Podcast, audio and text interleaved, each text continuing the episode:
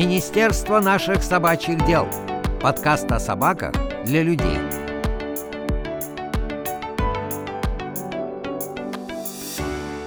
Всем привет! Привет, наши дорогие слушатели! Если вы читаете описание к нашим выпускам, то как раз к прошлому нашему основному выпуску вы могли заметить в описании такой небольшой анонс-спойлер. И сегодня мы как раз поговорим на эту тему. Сегодня мы затронем очень важную тему – здоровье наших любимцев. Да, выпуск получился весьма объемным, но даже в него у нас не поместилось все то, что мы хотели обсудить, потому что темы про здоровье и про лечение животных, мне кажется, можно обсуждать просто бесконечно. Это действительно так, и в этом разговоре мы охватили лишь малую часть всего того, что можно обсудить, поэтому если останутся какие-то нераскрытые темы, обязательно пишите свои вопросы в комментариях, потому что, если вам понравится, то мы еще раз пригласим нашего гостя. Кстати, Юль, самое время его представить.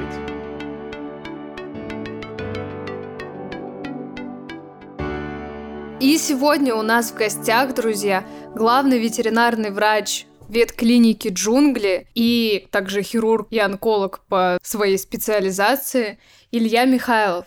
Илья, привет! Всем здравствуйте. Илья, давай начнем. Учитывая, что наша аудитория это собаковладельцы и люди им сочувствующие, давай прям попробуем начать с жары. Какие наиболее частые обращения у владельцев собак, на что жалуются? На пищеварение, на травмы какие-то? Какой основной профиль по собакам у ветеринарных клиник? Ну, на самом деле, какого-то прям супер основного профиля у нас нет. Чаще всего это достаточно комплексные проблемы. И, наверное, самое частое обращение – это действительно рвота или диарея. То есть проблемы с пищеварением. Что-то не то съел, что-то не то подобрал на улице, что-то не то дали и так далее. Поэтому, наверное, это основной наш профиль. Я бы не сказал, что мы профилируемся прям только на этом. Для этого есть отдельные специальности.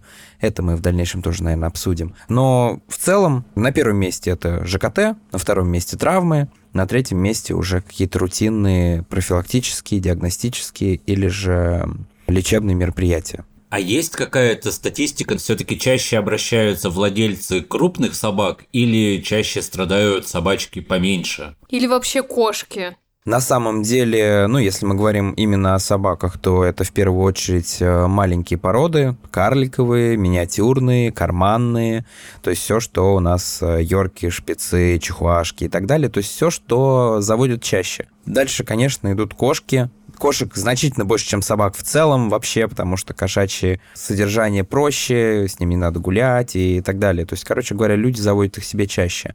А вот что касается крупных собак, они бывают значительно реже, но опять же, смотря о каком профиле мы говорим, потому что та же самая, например, серьезная стоматология, это чаще всего крупные собаки, протезирование клыков, брекеты и так далее у крупных собак. Но это очень субъективная такая точка зрения, потому что обращение в первую очередь зависит от локации клиники и локации ветеринарного врача. Подмосковье или где-то ближе к дачам, к домам отдельно стоящим, там, конечно, крупные собаки. Москва, Питер, городские такие условия, это чаще всего мелкие собаки.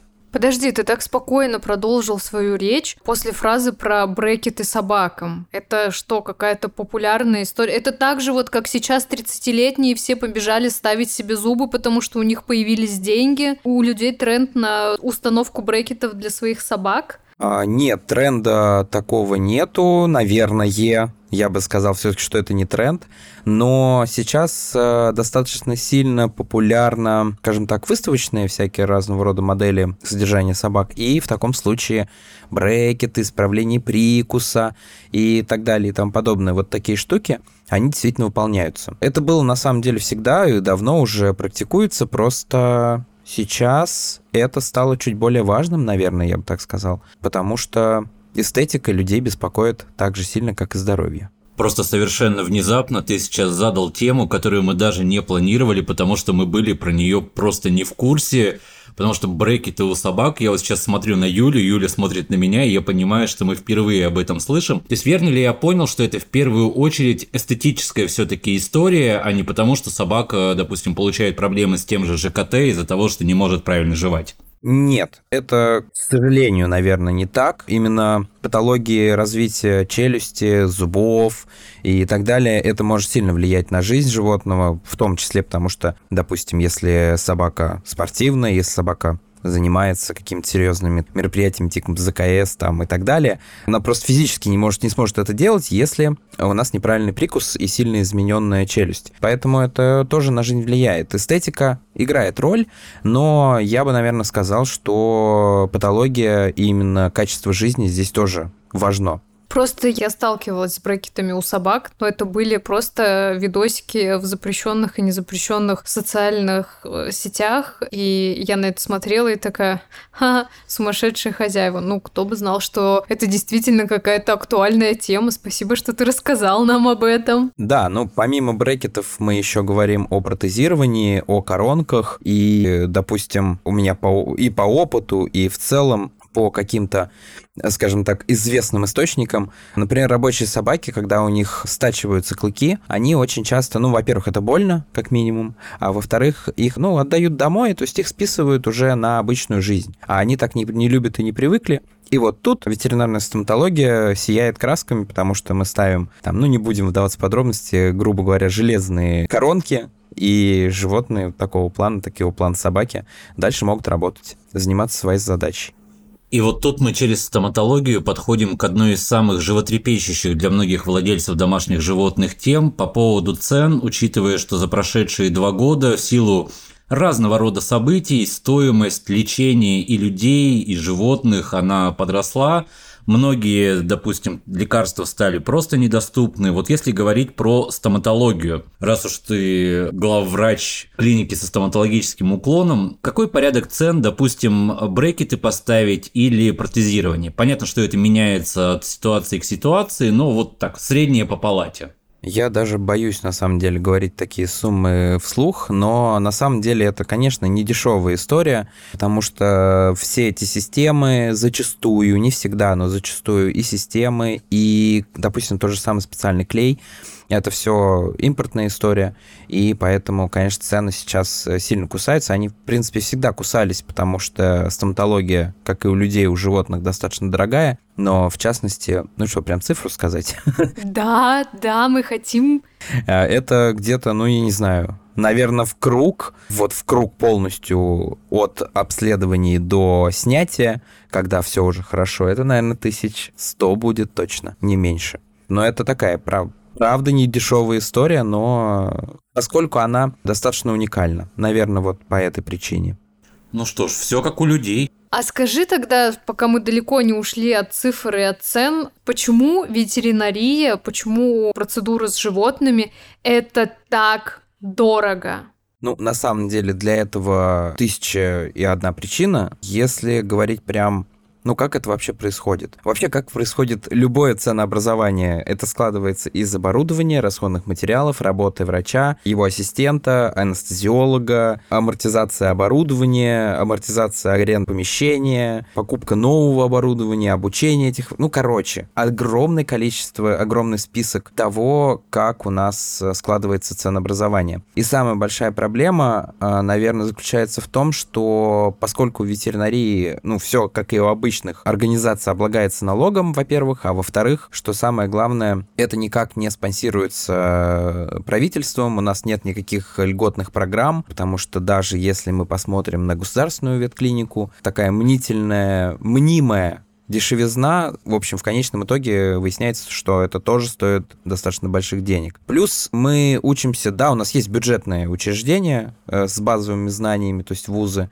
та же самая Скрябинская академия, например, да, ну, академия имени Скрябина. Но при этом всем наше основное обучение всегда платное, и оно всегда за наш счет. То есть э, у нас очень ценится большое количество опыта и большое количество прохождений мастер-классов, переаттестаций и так далее. Поэтому, ну вот, как сказать напрямую, даже не знаю. Вот в Москве ценник ну, допустим, я не знаю, к примеру, там инъекция стоит 100 рублей, потому что это Москва. И даже когда у нас есть клиники, которые делают ценник в 70 рублей, они в конечном итоге вынуждены поднимать все это до определенной таксы, скажем так, цены, определяя свою, свою группу, скажем так, то есть уровень клиники. Поэтому госпитали, как правило, это самый дорогой центр расходов да, по ветеринарии, потом идут там ветцентры, потом маленькие клиники, потом кабинеты. У людей, в принципе, все то же самое. То есть в медицине гуманной там плюс-минус такие же правила. Единственный нюанс, э, что вопреки мнению,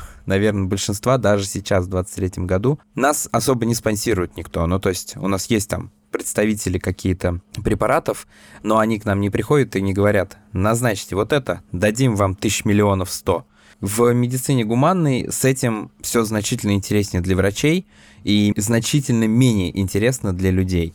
То есть там действительно фармацевтические компании, они ангажированы, они платят за продвижение тех или иных препаратов, но я думаю, что это ни для кого не секрет. В ветеринарии, к сожалению, это не так. И от сухих кормов мы процентики не получаем, от препаратов, которые мы назначаем, мы процентики не получаем, а те ушлые компании, которые пытаются это делать, а чаще всего это что-то недоказательное, недоказанное, гомеопатическое, как правило, ну, они сильно высмеиваются, и вот это вот любимый мем гоните его, насмехайтесь над ним, это вот про них. Вот, поэтому такая цена в ветклинике, она действительно высокая, я понимаю это как э, владелец большого количества животных, она связана с многими факторами, в том числе и то, что у нас нет никакой господдержки, субсидирования и вот тому подобного.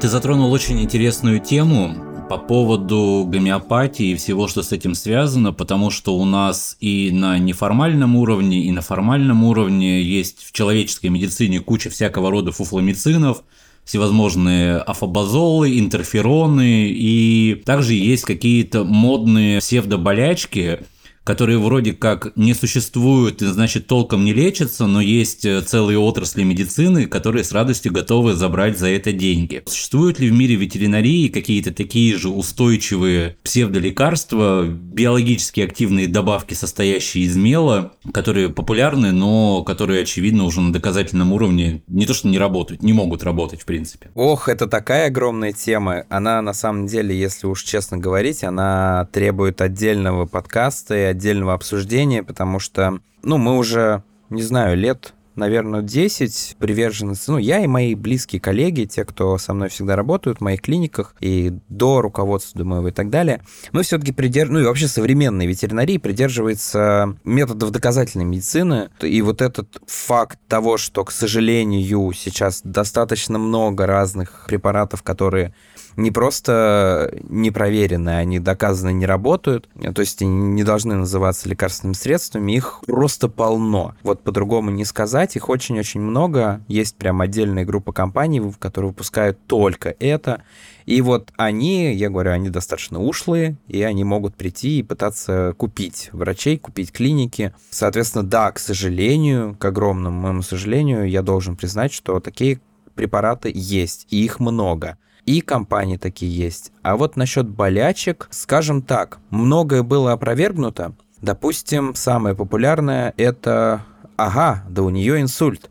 Так вот, у животных инсульт бывает очень редко, и все неврологические симптомы, которые чаще всего мы при, принимали там 10 лет назад за инсульт, это проблемы вестибулярного аппарата, онкологии, проблем спинного мозга и так далее. То есть, ну, на самом деле, достаточно объемный такой перечень возможных причин, почему у животного может быть типа инсульт. Так что это вот такой яркий пример, да, такие, скажем так, диагнозы есть, их перечислять э, можно бесконечно, их достаточно много, а с препаратами так это вообще прям, это больная тема, прям аж за живое меня всегда задевает. Довольно сложно, да, наверное, у собак или у кошек определить инсульт. Ты говоришь «улыбнись», и они тебе ничего в ответ не делают, да, получается?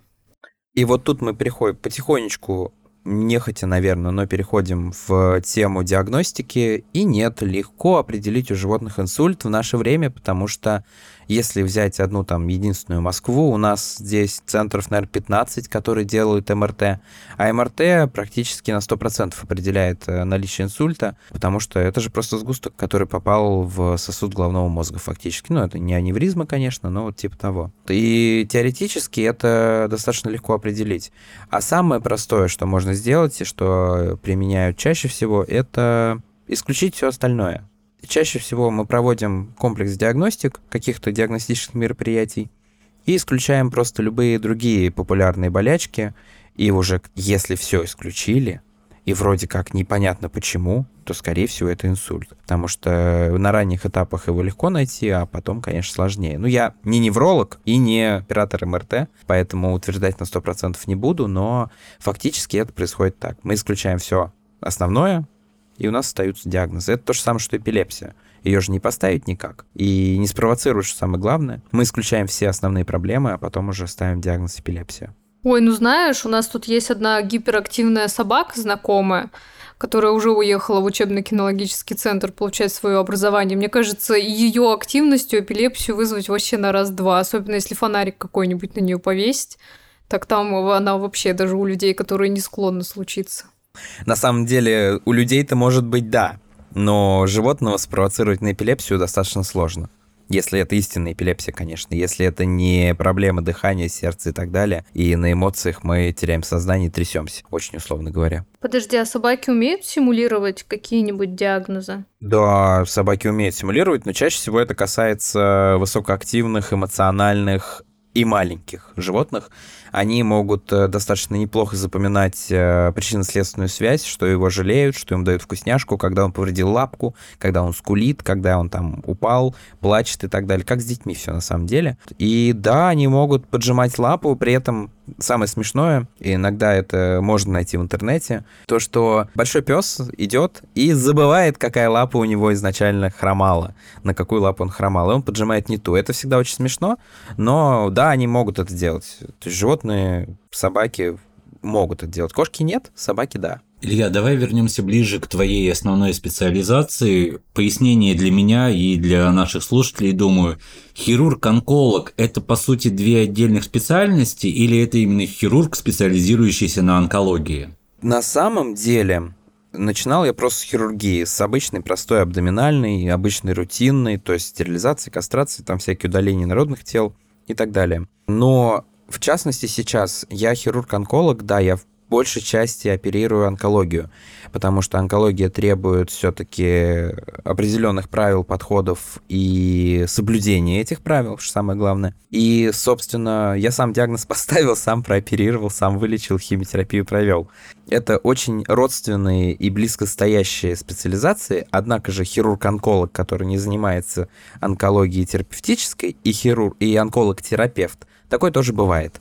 Просто я вот сочетаю себе две таких, даже, наверное, три специальности. Ну, я оперирую обычные рутинные операции, ну, скажем так, э, то, что меня вызывает интерес, то, что мне нужно сделать, скажем так. А как онколог ты специализируешься на каких-то конкретных видах животных? Просто для меня это совсем темный лес. Я предполагаю, что у собак бывает онкология, у кошек бывает онкология, но на этом же не заканчивается у нас список домашних животных. Есть и птицы, и грызуны, и присмыкающиеся, да кто угодно, в общем-то. Я специализируюсь в первую очередь на кошках и собаках, но при этом, ну, сейчас вот стараюсь подтягивать и потихонечку учусь э, и для экзотических животных быть полезным, потому что вообще есть онкология вообще у всех, то есть, ну, то есть начиная от э, кошки, заканчивая, не знаю, питоном. То есть я их сейчас не лечу, как онколог я их не принимаю, просто потому что это отдельная прям стезя, у них все по-другому, у них другие процессы,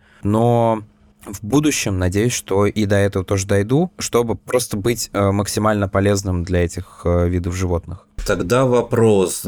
У людей онкология – это целый зоопарк, наверное, неподходящее слово, но онкологии бывает куча самых разных вариантов. Если сможешь, вкратце, я понимаю, что это опять же для отдельного подкаста история, но, допустим, какие наиболее популярные виды онкологии у собак и у кошек, и какая симптоматика? То есть, как владельцу заподозрить, что, возможно, у его животного онкология? Здесь очень много, да, нюансов, действительно. Но самое популярное, что мы можем придумать и вспомнить, это опухоли кожи. Они встречаются и у собак, и у кошек. Они похожи, но немножко по-разному реагируют чаще всего у этих двух видов. Самое первое, на что внимание стоит обращать, это если что-то выросло.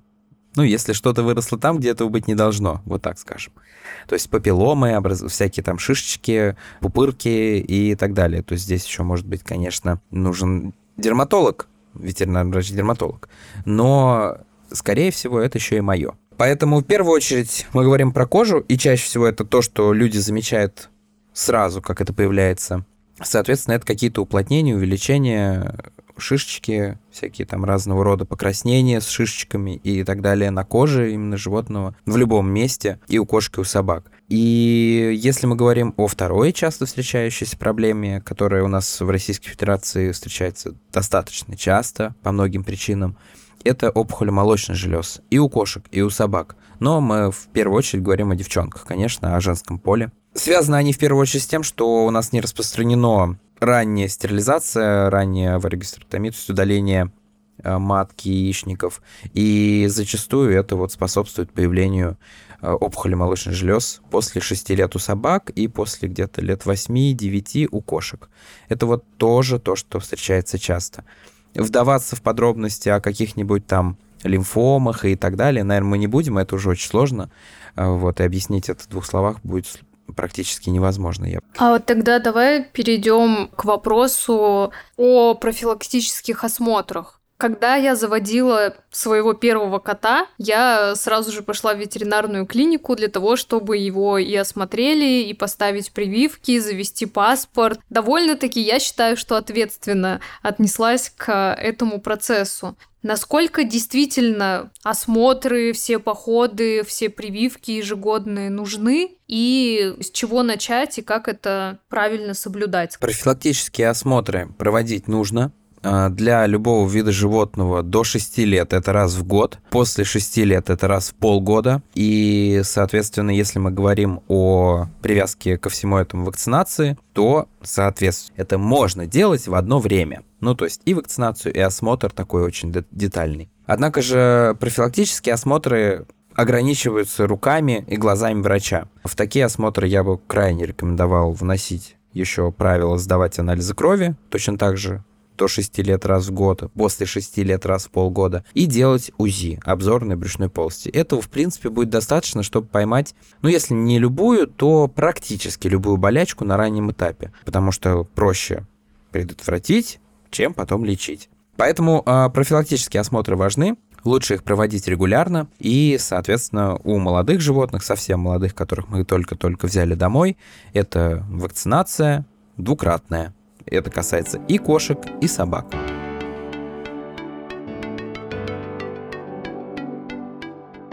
Раз мы начали говорить о превентивных методах для того, чтобы не усугублять различные варианты, я предлагаю закинуть еще одну холиварную в интернете тему. Это чистка зубов у животных. Есть куча адептов разного, от того, что нужно покупать чуть ли там не электрические зубные щетки, специальные пасты, ежедневно два раза в день проводить с животными, до тех, кто говорит, что вообще ничего не нужно делать. Ну и в промежутке по специальные есть игрушки, да он кормом все сам себе почистит. А что правильно, чтобы потом не отдавать 800 миллиардов тысяч денег за то, чтобы восстановить рот? Я набрал много воздуха в грудь. Поехали. Соответственно, есть совершенно одна конкретная модель правильного отношения к зубам у животного. Хотите, чтобы было чисто, вкусно пахло, и не было мучительно и дорого больно после, чистить зубы действительно животным нужно. Это касается в первую очередь собак, во вторую очередь кошек, но однако же касается всех. Да, действительно, электронные, вот эти электрические зубные щетки, по-моему, вообще у нас на рынке только одна представлена, такая качественная, хорошая, дорогая. И зубные пасты, специализированные для животных, это прям супер топ Это правда работает и правда эффективно. Особенно если делать это регулярно. Регулярность. Желательно делать это каждый день. Но я прекрасно понимаю, что каждый день мало кто делает. Хотя бы раз в три дня. Во-первых, это будет предотвращать образование, быстрое образование камня зубного, сначала налета, а потом зубного камня. Во-вторых, это профилактирует неприятный запах изо рта. Ну, они животные, там фиалками пахнуть не должно, однако же все все понимаем. И в-третьих, действительно, чистка зубов потом уже более профессиональная, более точно и детально, она стоит денег. И чем качественнее мы будем ухаживать за зубами нашего животного здесь сейчас, тем проще, дешевле и более сохранно для зубов будет в дальнейшем. Когда-то зубы почистить в ветеринарной клинике под анестезией все равно придется. Однако же можно этот момент оттянуть, насколько это возможно. Знаем мы всех йорков, которым ничего никогда не чистили, они приходят в три года, у них все вываливается. Это обычная история, такое бывает очень часто. Поэтому адепты очистки подручными средствами, типа корма или игрушек, или лаком специализированных, они несколько неправы, потому что это в первую очередь делает массаж десен. Поедание сухого корма, игрушки, жевание и так далее, они десна массируют, да, там кровообращение, все это хорошо функционирует, правильно, но напрямую очистку зубов это производит очень-очень-очень слабую. Поэтому все-таки всякие детальки, частички пищи и разного рода остатки между зубов все-таки вычищать нужно вручную. Это не обязательно использовать супердорогие щетки за 18 тысяч рублей, можно использовать просто мягкую детскую. Этого тоже будет достаточно. Просто менее качественно, но все равно хорошо. Тогда у меня есть э, вторая часть этого вопроса. Чистку, профессиональную чистку зубов животным делают, по сути, в двух местах. В ветеринарных клиниках и в груминг-салонах. Это просто тоже одна из тем из интернета спорных. Скажи, пожалуйста, как ветеринарный врач, кому отдавать предпочтение и насколько плохо чистить зубы в груминг-салонах? Да, эта тема, вот эта тема прям очень действительно холиварная. Это правда так. Здесь все достаточно однозначно. Во-первых, в груминг-салоне просто физически с вероятностью 99% не сделают анестезию и будут делать это без анестезии. Чем это чревато? Во-первых, что самое простое и первое приходит на ум, животное будет в стрессе. Да ты как его не угрузи успокоительными, жужжащий ультразвук, скалер вот этот, который будет елозить по зубам, вообще не из приятных. Даже люди многие не могут выдержать. Уж животному объяснить, что не надо дергаться, тем более. Второе. Это травмы челюсти, травмы вывихи, переломы челюстей. Вообще очень частая проблема. Третье качество, потому что как бы грумер не был профессионален, какой бы он прекрасный не был в стрижке, залезть большому псу, там, не знаю, хасю в рот, пол руки засунуть и дальние зубы почистить практически невозможно. Потому что чистка должна производиться не только с внешней стороны, она должна производиться еще и с внутренней. И тут мы приходим к следующему пункту. То, что чистки мало – Мало просто поелозить ультразвуком. Все это после того, как мы почистили, убрали весь зубной камень, все зубные вот эти налеты и отложения, это все нужно заполировать, потому что есть такое понятие, как микротрещины, микроцарапины, которые только способствуют дальнейшему образованию камня. Да, это финансово выгодно, конечно. Чем чаще мы чистим зубы просто скалером, не полируя, тем чаще к нам приходят. Но нет, это совершенно неправильно. Мы уже давно отошли от этого подхода. То есть, если мы чистим, мы полируем зубы специальной пастой, специальной щеткой, и вообще в идеале еще и вторируем. То есть все как у людей. И это на самом деле не сильно-то отражается на стоимости ветеринарных клиник, которые действительно это делают. Не то, что мы хотим заработать на этом, просто потом эти зубы приходится удалять, которые сильно травмированы, сильно были нагреты, почищены неправильно и так далее. Поэтому в заключение скажу, что мое мнение и мнение, в общем-то, ветеринарного сообщества в большей своей степени, большей своей части достаточно однозначное. Чистить зубы нужно только в ветеринарной клинике, только под общей анестезией, либо не чистить вообще, потому что вы травмировать животное можете, стрессоустойчивость э, у всех разная. И в последний пункт то, что от стресса животное может погибнуть. Это тоже очень-очень большой нюанс.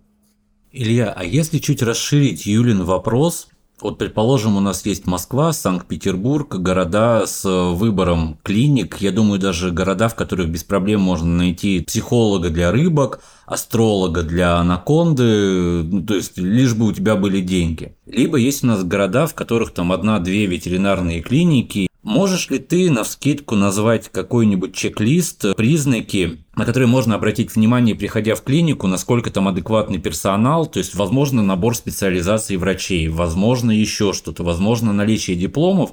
Как можно определить качество клиники до того, как мы заплатили им деньги? Вопрос очень широкий, очень большой. Ну, как обычно, я говорю, на все эти вопросы нужно отдельный подкаст. Но на самом деле э, есть... Вот сейчас выпустили в печатном варианте и достаточно объемный этический кодекс ветеринарного врача, там много что написано, выпускает это Национальная ветеринарная палата, она не коммерческая организация, ничего, это не реклама, но мы вместе совместно прорабатываем все эти моменты. Это очень сложный вопрос, очень много нюансов, потому что страна у нас большая, и несмотря на то, что вот НВП включает много городов, не только Москву, не только Санкт-Петербург и Новосибирск, но еще там Хабаровск какой-нибудь, Новокузнецк и так далее, есть несколько пунктов, на которые стоит обратить внимание. Самое основное это, наверное, отзывы и через третьи руки полученные назначения, потому что если там есть всем известная гомеопатия, она всем, правда, известна, мне даже называть ее не нужно. Очень нужно, очень нужно назвать гомеопатию. Мы сидим тут с круглыми глазами, между прочим. Ладно, хорошо. А если в назначениях есть такие препараты, как травматин, э, гомовид, Господи, меня убьют потом эти производители. Ну хорошо. Травматин, гомовид, какой-нибудь, э, я не знаю, условный репарин, хелпер и так далее. Это говорит нам о том, что люди действительно используют гомеопатию и в нее каким-то образом верят. Или думают, что хуже не сделает. Я совершенно категорически против э, всех вот этих препаратов, как и человеческих э, траумелий, целей, дискусов и так далее. Вот это вот. Господи, помню название до сих пор. Однако же это не единственное. То есть лечить-то могут неплохо, просто добавлять вот это вот все в назначение. Это просто один из звоночков. По-хорошему, ветеринарный врач должен обладать достаточно большим спектром умений. Мы не говорим о том, что у нас должен быть отдельно дерматолог, отдельно кардиолог. В идеале да, но в небольших городах такого действительно может не быть. Наверное, самое важное – это целостность подхода, то есть чтобы у нас была во главе все-таки диагностика, а потом уже назначение серьезного какого-то лечения. Это мы говорим об анализах крови, УЗИ, там какие-то рентгены, если это возможно, и так далее. То есть лечить симптомы – это одно, лечить причину этих симптомов – это другое. И зачастую лечить причину невозможно без поставленного диагноза. Основной, скажем так, основополагающий закон для современного ветеринарного врача – это сначала диагностика, сначала диагноз, а потом лечение. Да, мы можем убрать диарею, но из-за чего эта диарея появилась? А из-за того ли, что мы дали что-то не то? А может быть, у нас бактерии в кишечнике лишние? А может быть, гельминты? А может быть, еще что-то? То есть вариантов достаточно много, и я бы, наверное, сказал такой очень основной момент, что, наверное, стоит обращать внимание и на общение врача, и то, как он стоит, и как он разговаривает, но чуть в меньшей степени, как на то, что он назначает и рекомендует сделать до основного лечения. Потому что молодые врачи тоже должны скажем так, набираться опыта и учиться, разговаривать с людьми, они могут нервничать, но быть при этом прекрасными врачами. Этот момент всегда важно учитывать, потому что сам через это проходил очень много лет назад, но был такое. То есть я нервничал, я знал, что делать надо, и что назначать, куда отправлять, и какие анализы сдавать, но так страшно просто ужас. То есть э, нужно вот так комплексно подходить. Пока что в нашей стране не существует каких-то определенных критериев для понимания того, насколько вот эта ветеринарная клиника профессиональная и качественная. К сожалению, все ну вот пока что познается только в сравнении, либо вторым мнением. Никто никогда не запрещает, и действительно хорошие врачи не против, если вы узнаете просто второе мнение. Не пойдете лечиться куда-то еще, а просто узнаете мнение другого специалиста.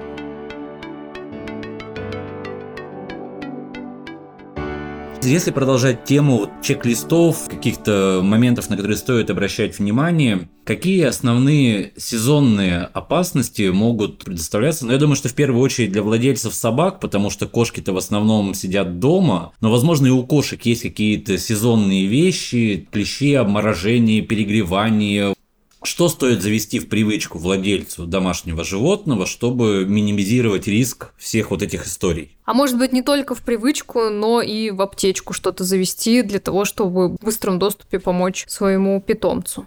Если мы говорим о сезонности, у меня всегда в первую очередь приходят две вещи. Это первое – собаки неважно, как они содержатся, гуляют или находятся все время дома, там маленькие какие-то породы, они должны быть обработаны от блох клещей круглогодично, без исключений. Потому что если мы говорим о мегаполисах, э, блохи живут всегда и везде, повсюду, около нас, среди нас, в подъездах, в паласах, в плинтусах и так далее. Это, наверное, первое. А потому что это самая частая причина обращения к э, ветеринарным врачам-дерматологам. Зуд от укуса блохи. Это нормальный блошиный дерматит, часто очень встречается. А второе, это, наверное, пироплазмоз. Почему-то вот у меня две первых ассоциации с сезонностью. Это начиная с э, примерно апреля-мая, заканчивая где-то, наверное, концом октября. Ну, в общем, короче говоря, это с первого потепления, когда ночью уже плюс, до первого похолодания, когда ночью уже минус. Клещи — это очень опасная история, особенно для регионов, особенно для Подмосковья. В Москве сейчас их значительно меньше почему-то стало, но в целом они существуют. Они переносчики такого заболевания, как пироплазмоз или бабезиоз. Штука лечится неплохо, это паразит, который со слюной клеща попадает в кровоток животного, в кровообращение, в русло кровообращения, и, соответственно, вызывает разрушение эритроцитов, то есть красных кровяных телец. И, как следствие, у нас есть разные проблемы с печенью, с э, почками, с общим состоянием. И вот это все нужно очень тщательно контролировать и внимательно за этим следить. Первые симптомы – это темная моча, апатия и температура высокая. Может быть еще диарея, желтушность слизистых, то есть там около глазок, там склера глаза может быть желтая, кожа может быть желтая, то есть вот это все. На это внимание прям очень четко нужно обращать, но оно сейчас встречается, благо, не так часто. Дальше что мы говорим, что мы можем сказать, например, про зиму? Про зиму, наверное, Подожди, подожди, подожди. Да. Я бы хотела уточнить по поводу, да, по поводу клещей для начала. Вот, допустим, мы гуляли где-нибудь с собакой, и после прогулки по лесу, по полю, неважно, я обнаружила на собаке клеща. Что делать после того, как меня откачали от обморока? В первую очередь э, этого клеща нужно снять, и чем быстрее, тем лучше. Самые простые народные методы здесь не работают, никакого масла использовать не надо, по часовой стрелке или прочей часовой стрелке крутить бесполезно. Достаточно аккуратно клеща схватить, условно говоря, там, не знаю, пинцетом, если ничего нет под рукой, и немного поворачивая его вытянуть. Это не очень хорошая история, есть в ветеринарных аптеках и в зоомагазинах специальные крючки, они копеечные, там рублей 100 стоят, 150, 200, которые очень легко поддевают таких клещей и поворотом просто их вытаскивают. Я очень рекомендую всем иметь их в аптечке. И, соответственно, варианта дальнейших действий два у нас вилка. То есть либо мы относим этого клеща в э, ветеринарную клинику или лабораторию, они отправляют его на анализ, но мы, честно сказать, не любим этот анализ, потому что он часто ложно отрицательный, поэтому лучше деньги не тратить, а просто наблюдать за животным, в течение двух-трех дней, а через 2-3 дня пойти и сдать анализ на пироплазмоз и убедиться, что ничего нету, даже если состояние животного нормальное. Это если прям максимально переживать. Если переживать не так сильно, то в таком случае просто наблюдение и вот симптомы, которые я описал. Высокая температура, темная моча, апатия, желтушность.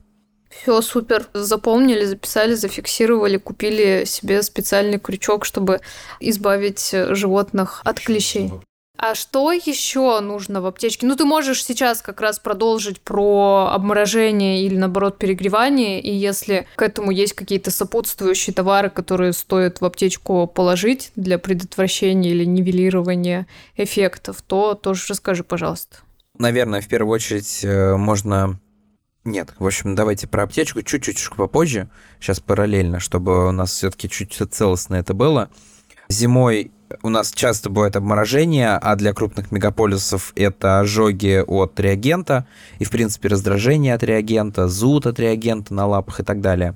Здесь э, важно понимать, что любое животное, если оно гуляет все-таки там, где есть реагенты, должно быть в обуви, как бы это не хотелось признавать, либо в хотя бы в каком-нибудь воске, то есть воск на лапы наносится не только для того, чтобы защищать нежную кожу животного от воздействия окружающей среды, но и для того, чтобы там не скапливался, скажем так, тот же самый реагент, он меньше прилипает, когда в воске лапы. Да, отмывать сложно, но это вариант. Если же лапы, скажем так, взаимодействовали с э, реагентом, в таком случае лучше лапы после прогулки мыть. Это тоже правило такое нужно взять в обиход, скажем так. И животным после прогулки, независимо от их веса, чистоты и белого снежка на улице, все-таки лапы мыть. А что же касается аптечки, в таких случаях самое банальное и простое, что я бы порекомендовал вообще при любых случаях иметь под рукой, это самый банальный и простой хлоргексидин 0,05%, обычный, аптечный, человеческий.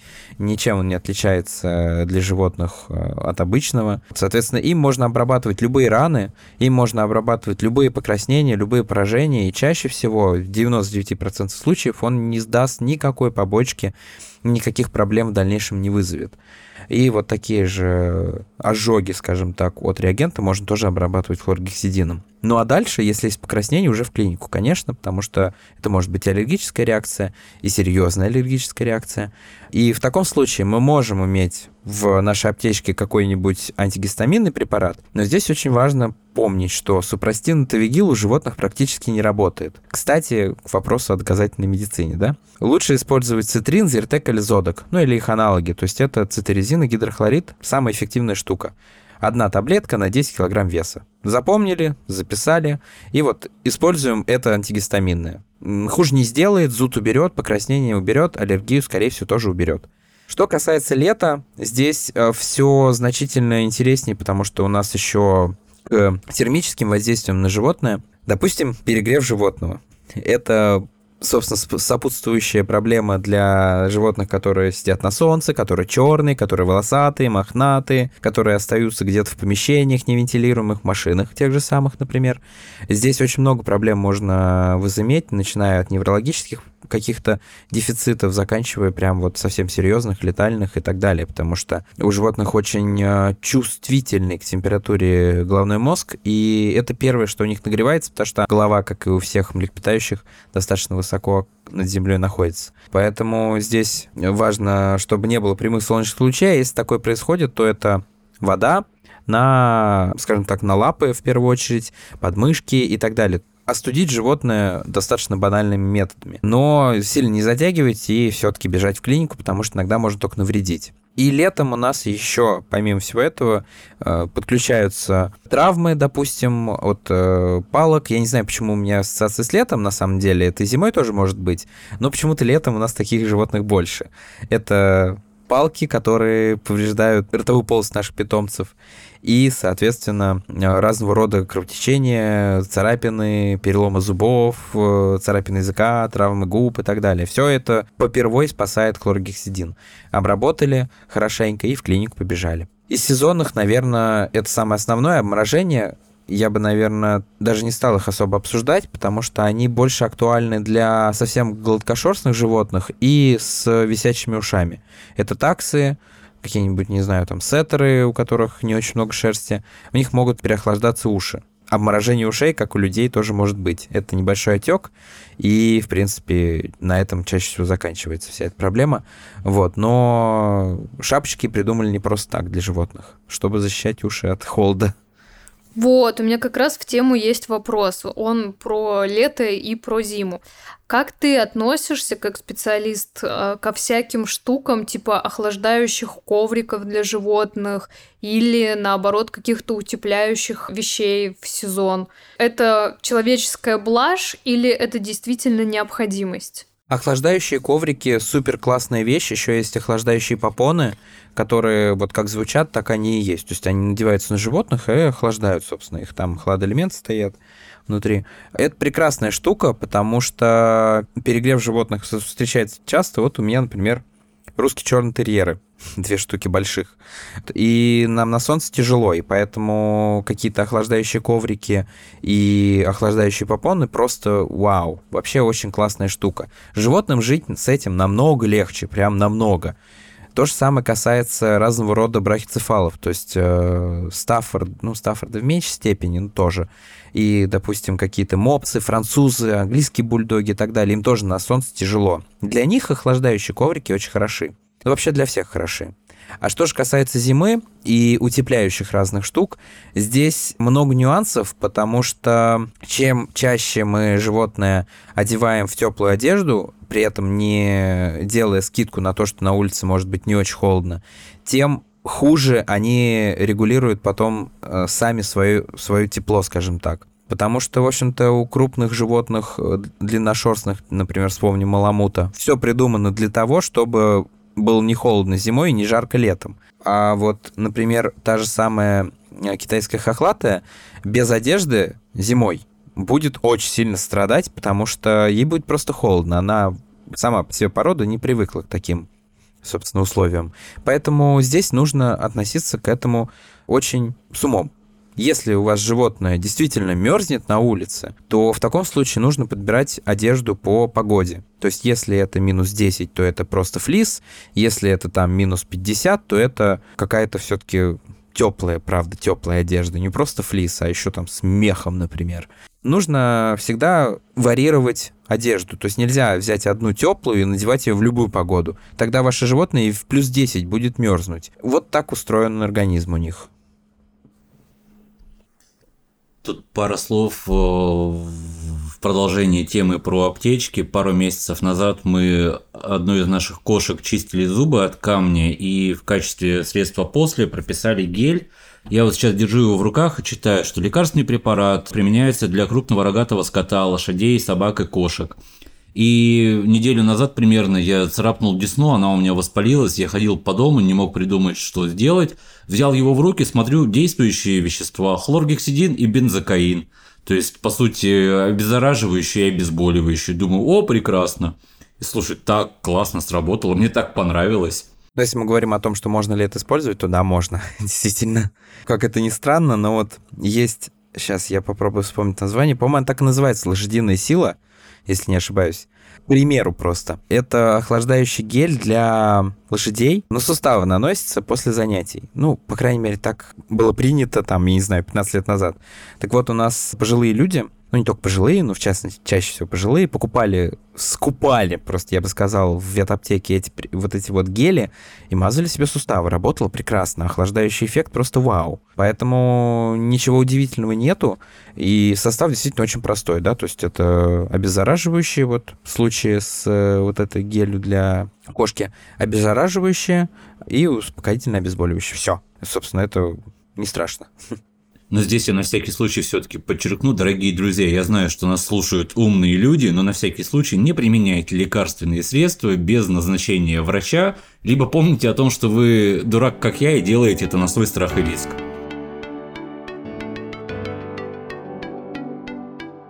У меня есть вопрос. Вот есть процедуры, которые скорее нацелены на владельцев, и владельцы это делают, при этом вроде как считается, что для животных они, ну, не то что даже бесполезны, а в общем-то вредоносны. Например, это колпачки на когти у кошек, вот эти, которые на клей садятся. Можешь ли ты сходу назвать топ самых ненавистных популярных процедур, которые люди делают в первую очередь для себя, а не исходя из пользы своих питомцев? Прям такой блиц. Ну, я бы на самом деле не назвал... Ну, ладно, колпачки на когти для кошек — это одно из, но здесь э, есть и подводные камни, потому что если мы говорим о двух крайностях, это выбросить кошку или там отдать ее, не дай бог, усыпить, что категорически совершенно точно неприемлемо, либо же надеть колпачки, лучше уж надеть колпачки. Плюс ко всему есть такая услуга и процедура, которая порицается в ветеринарном современном мире. Это удаление когтевых фаланг у кошек. Мы абсолютно против этой варварской процедуры, но многие люди настаивают и очень хотят, потому что взяли кошку, а она раздрала дорогущий там за 200 тысяч кожаный диван. Ну так вот, здесь мы можем пойти мимо неудобства кошки и порекомендовать надеть колпачки. Либо они выкинут животное, либо удалят когтевые фаланги в небольшой маленькой клинике кашкадавки, либо мы наденем колпачки. Конечно, мы выберем колпачки, потому что здесь очень много нюансов да, в этом плане. А так, сходу, что же мы еще можем делать? Даже не знаю. Не могу придумать, честно. Собакам удаляют, насколько я знаю, вот э, что удаляют, когда собака лает? Э, голосовые связки подрезают. Это мы тоже не делаем, и это такая же операция, как и удаление когтевых фаланг у кошек. То есть это варварская, болезненная... Мы тоже это порицаем. Да, и порицаемая всеми современными врачами процедура. Ну да, мы скорее этот вопрос задаем не чтобы подкинуть идеи владельцам животных, а чтобы обозначить ну, какие-то популярные, возможно, темы, которые человек по незнанию может захотеть сделать, но которые на самом деле вредоносны для животных. Я знаю, я знаю, что я хочу спросить. А как ты относишься к купированию различных отростков у животных, типа ушей, хвостов? Э, да, это правда. У нас получается подкаст таких очень провокационных вопросов. Здесь э, со мной много кто не согласится, но я считаю совершенно вот конкретно, ну вот у меня две полярности, да, то есть я против удаления когтей, но однако же я считаю то, что купировка — это благо в большинстве случаев. Почему так? Потому что э, у нас есть порода, ну, не знаю, допустим, самая такая болезненная для меня воспринимающаяся — это доберманы. Доберманы всю свою сознательную жизнь, не включая последние там 2-3 года из Европы, были скупированы хвостами и скупированными ушами. Когда у них не купированные уши, у них начинаются отиты, отогематомы, повреждение слуховых каналов, повреждение ушных раковин и так далее. Потому что просто порода, она изначально выводилась такой, какой она вот вы, была много, многие десятки лет. Однако же я считаю то, что если вдруг по какой-то причине вы хотите сделать купировку своему питомцу, ну, допустим, он только родился, да, его там, вы заводчик, делайте это со всеми правилами. Это первое. Обезболивание, чистота, хороший шовный материал. Не нитки у бабушки забрали, а нормальный хирургический шовный материал с нормальными иголками, с нормальным методиками. Соответственно, это должно быть все сделано правильно, по породе, э, так, чтобы животному было не больно, не дискомфортно в дальнейшем, и в целом, чтобы оно чувствовало себя хорошо. То есть, если вы это делаете, делайте по правилам. И нет такого понятия, как вот, там, до месяца, там, до двух недель у них там нет нервных окончаний. Ничего подобного. Животные точно такие же, как и люди. У них все есть. Поэтому, если вы делаете купировку даже в раннем возрасте, делайте ее с обезболиванием. И тогда вас не будут так сильно порицать. Я знаю, что мое мнение не сильно популярно, но я считаю, что купировку по породе надо делать, если она действительно может влиять на жизнь животного в дальнейшем. Опять же, тот же самый отит хронический, это вот э, такие вот породы, как доберманы, там какие-нибудь сверхшнауцеры, э, мительшнауцеры, ризеншнауцеры, вот которым уши должны быть купированы, а если не купированы, значит какие-то проблемы возникают. У таких пород даже не только эстетика, но еще и ветеринарная сторона, то есть медицинское качество жизни, она тоже играет роль. Однако же, ну, всем подряд там я бы не стал резать, если и резать, то делать это по правилам, правда по правилам. Чтобы ты не чувствовал себя одиноко, я скажу, что вот в этом плане полностью разделяю твою точку зрения по поводу купировки. И более того, довольно забавно наблюдать, как э, в отношении животных это такая бурно обсуждаемая тема, при, при том, что целые культуры человечества делают обрезание младенцам, причем точно так же наживую, и вроде как это никого особо не парит. Так исторически сложилось, ну, значит, будем резать. Илья, Наш разговор может продолжаться просто бесконечно. С тобой невероятно интересно разговаривать. Так мало того, что интересно, еще и полезно. И я вот сижу сейчас, смотрю и думаю, что даже вырезать-то и нечего. Но все равно разговор уже нужно подводить к какому-то логическому финалу, и осталась такая последняя тема. Можешь ли ты назвать топ любое количество самых популярных пород, которые сейчас люди заводят в основном, допустим, в городе. И на что им стоит обращать внимание с медицинской точки зрения, когда они решают, что хотят завести условно корги. Не только что там размер лапок низко посаженной собаки, что придется постоянно пузо мыть, но наверняка есть еще какие-то нюансы, которых люди обычно не знают. Да, я бы, наверное, хотел начать свой ответ с самой очень банальной и животрепещущей темы. Можете потом ее вырезать, если хотите. Я бы хотел начать э, свой ответ с э, такой, такой рекомендации. Если вы очень добрый человек, это все равно не значит, что, что вам нужно брать животное из приюта. Сто раз подумайте, сможете ли вы это сделать, и сможете ли вы с этим совладать. Проконсультируйтесь с кинологом, найдите себе кинолога заранее, обратитесь в специализированную службу помощи таким животным, и вот тогда берите животное без породы. В остальных случаях хочу сказать, что сейчас у нас очень часто встречается все очень маленькое. Я даже перечислять это не очень хочу, но придется. Это йорки, чихуашки, тойтерьеры, шпицы. И несмотря на то, что они все очень популярны, у них такой ворох проблем, просто невероятный. Это генетически не очень стабильные животные, поэтому мы сразу обращаем внимание на прикус, на зубы, на э, голову, на ее размер, скажем так, качество, плотность, нет ли там по центру мягких участков. Вот на это все надо обращать внимание. Какие-то маленькие такие нюансики, но все равно. Дальше у нас после мелких собак идут те же вот самые корги. Их сейчас стало очень много, это очень модная порода, и не просто так мы о ней говорим, да, это низкая посадка, это там пузико мыть, лапки мыть, вот это все периодически придется, конечно. Но с учетом того, что э, селекция это достаточно сложная штука, и разведение это не то же самое, что разведи, ну, скажем так, есть заводчики, а есть разводчики. Это очень две важных, два важных понятия, которые отличаются друг от друга. Так вот, помимо всего прочего, из-за того, что популярность породы растет, очень много стало появляться дисплазии. Все-таки это овчарки. Поэтому у них просто в роду написано быть проблемными по суставам. Когда вы выбираете животное, нужно обязательно обращать на это внимание, то есть спрашивать, какие у родителей тесты на вот эти вот проблемы дисплазии тазобедренных суставов, локтевых суставов, какая вообще у нас наследственность, это все желательно узнавать, особенно с учетом того, что все это недешево стоит нынче.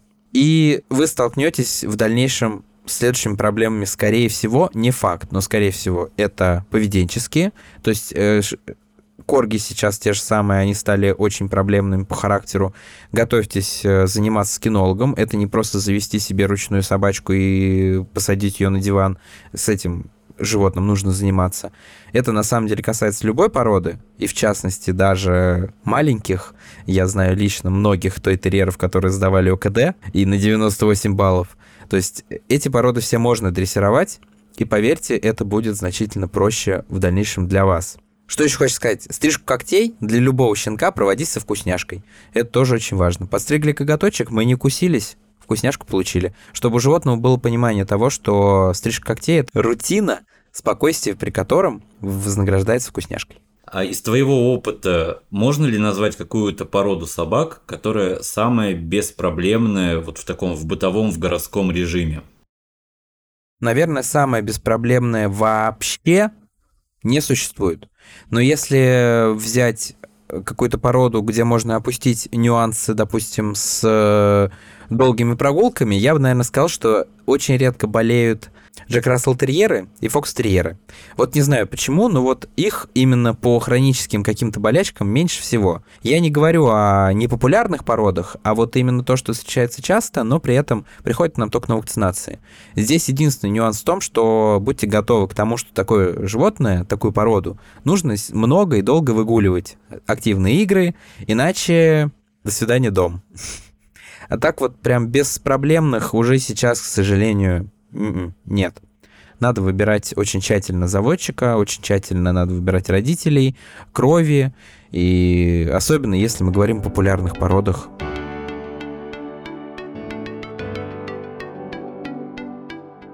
С тобой невероятно интересно разговаривать.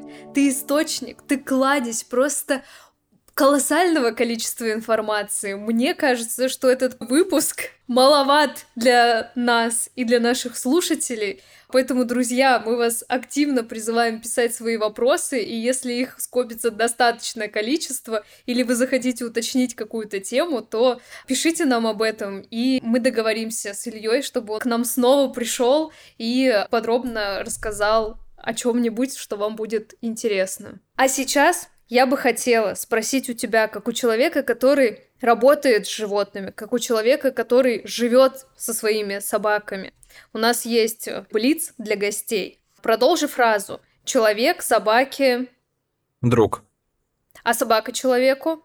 Друг. Теперь давай подробнее, почему ты так считаешь. Ну, потому что здесь очень важный момент, вот эта душщипательная, сердеч... сердечко-выкалывательная фраза, что собаки для нас лишь страница, а мы для них целая книга, мне кажется, что это, ну, прям очень в точку, потому что, да, они, к сожалению, живут не столько, сколько мы, но мы их друзья в этом мире для того, чтобы показать и объяснить правила этого мира, как жить в нем, не нарушая границ других животных и не нарушая границ своего условного хозяина. Но в первую очередь, на самом деле, конечно, мы им все папки да мамки, а они наши дети.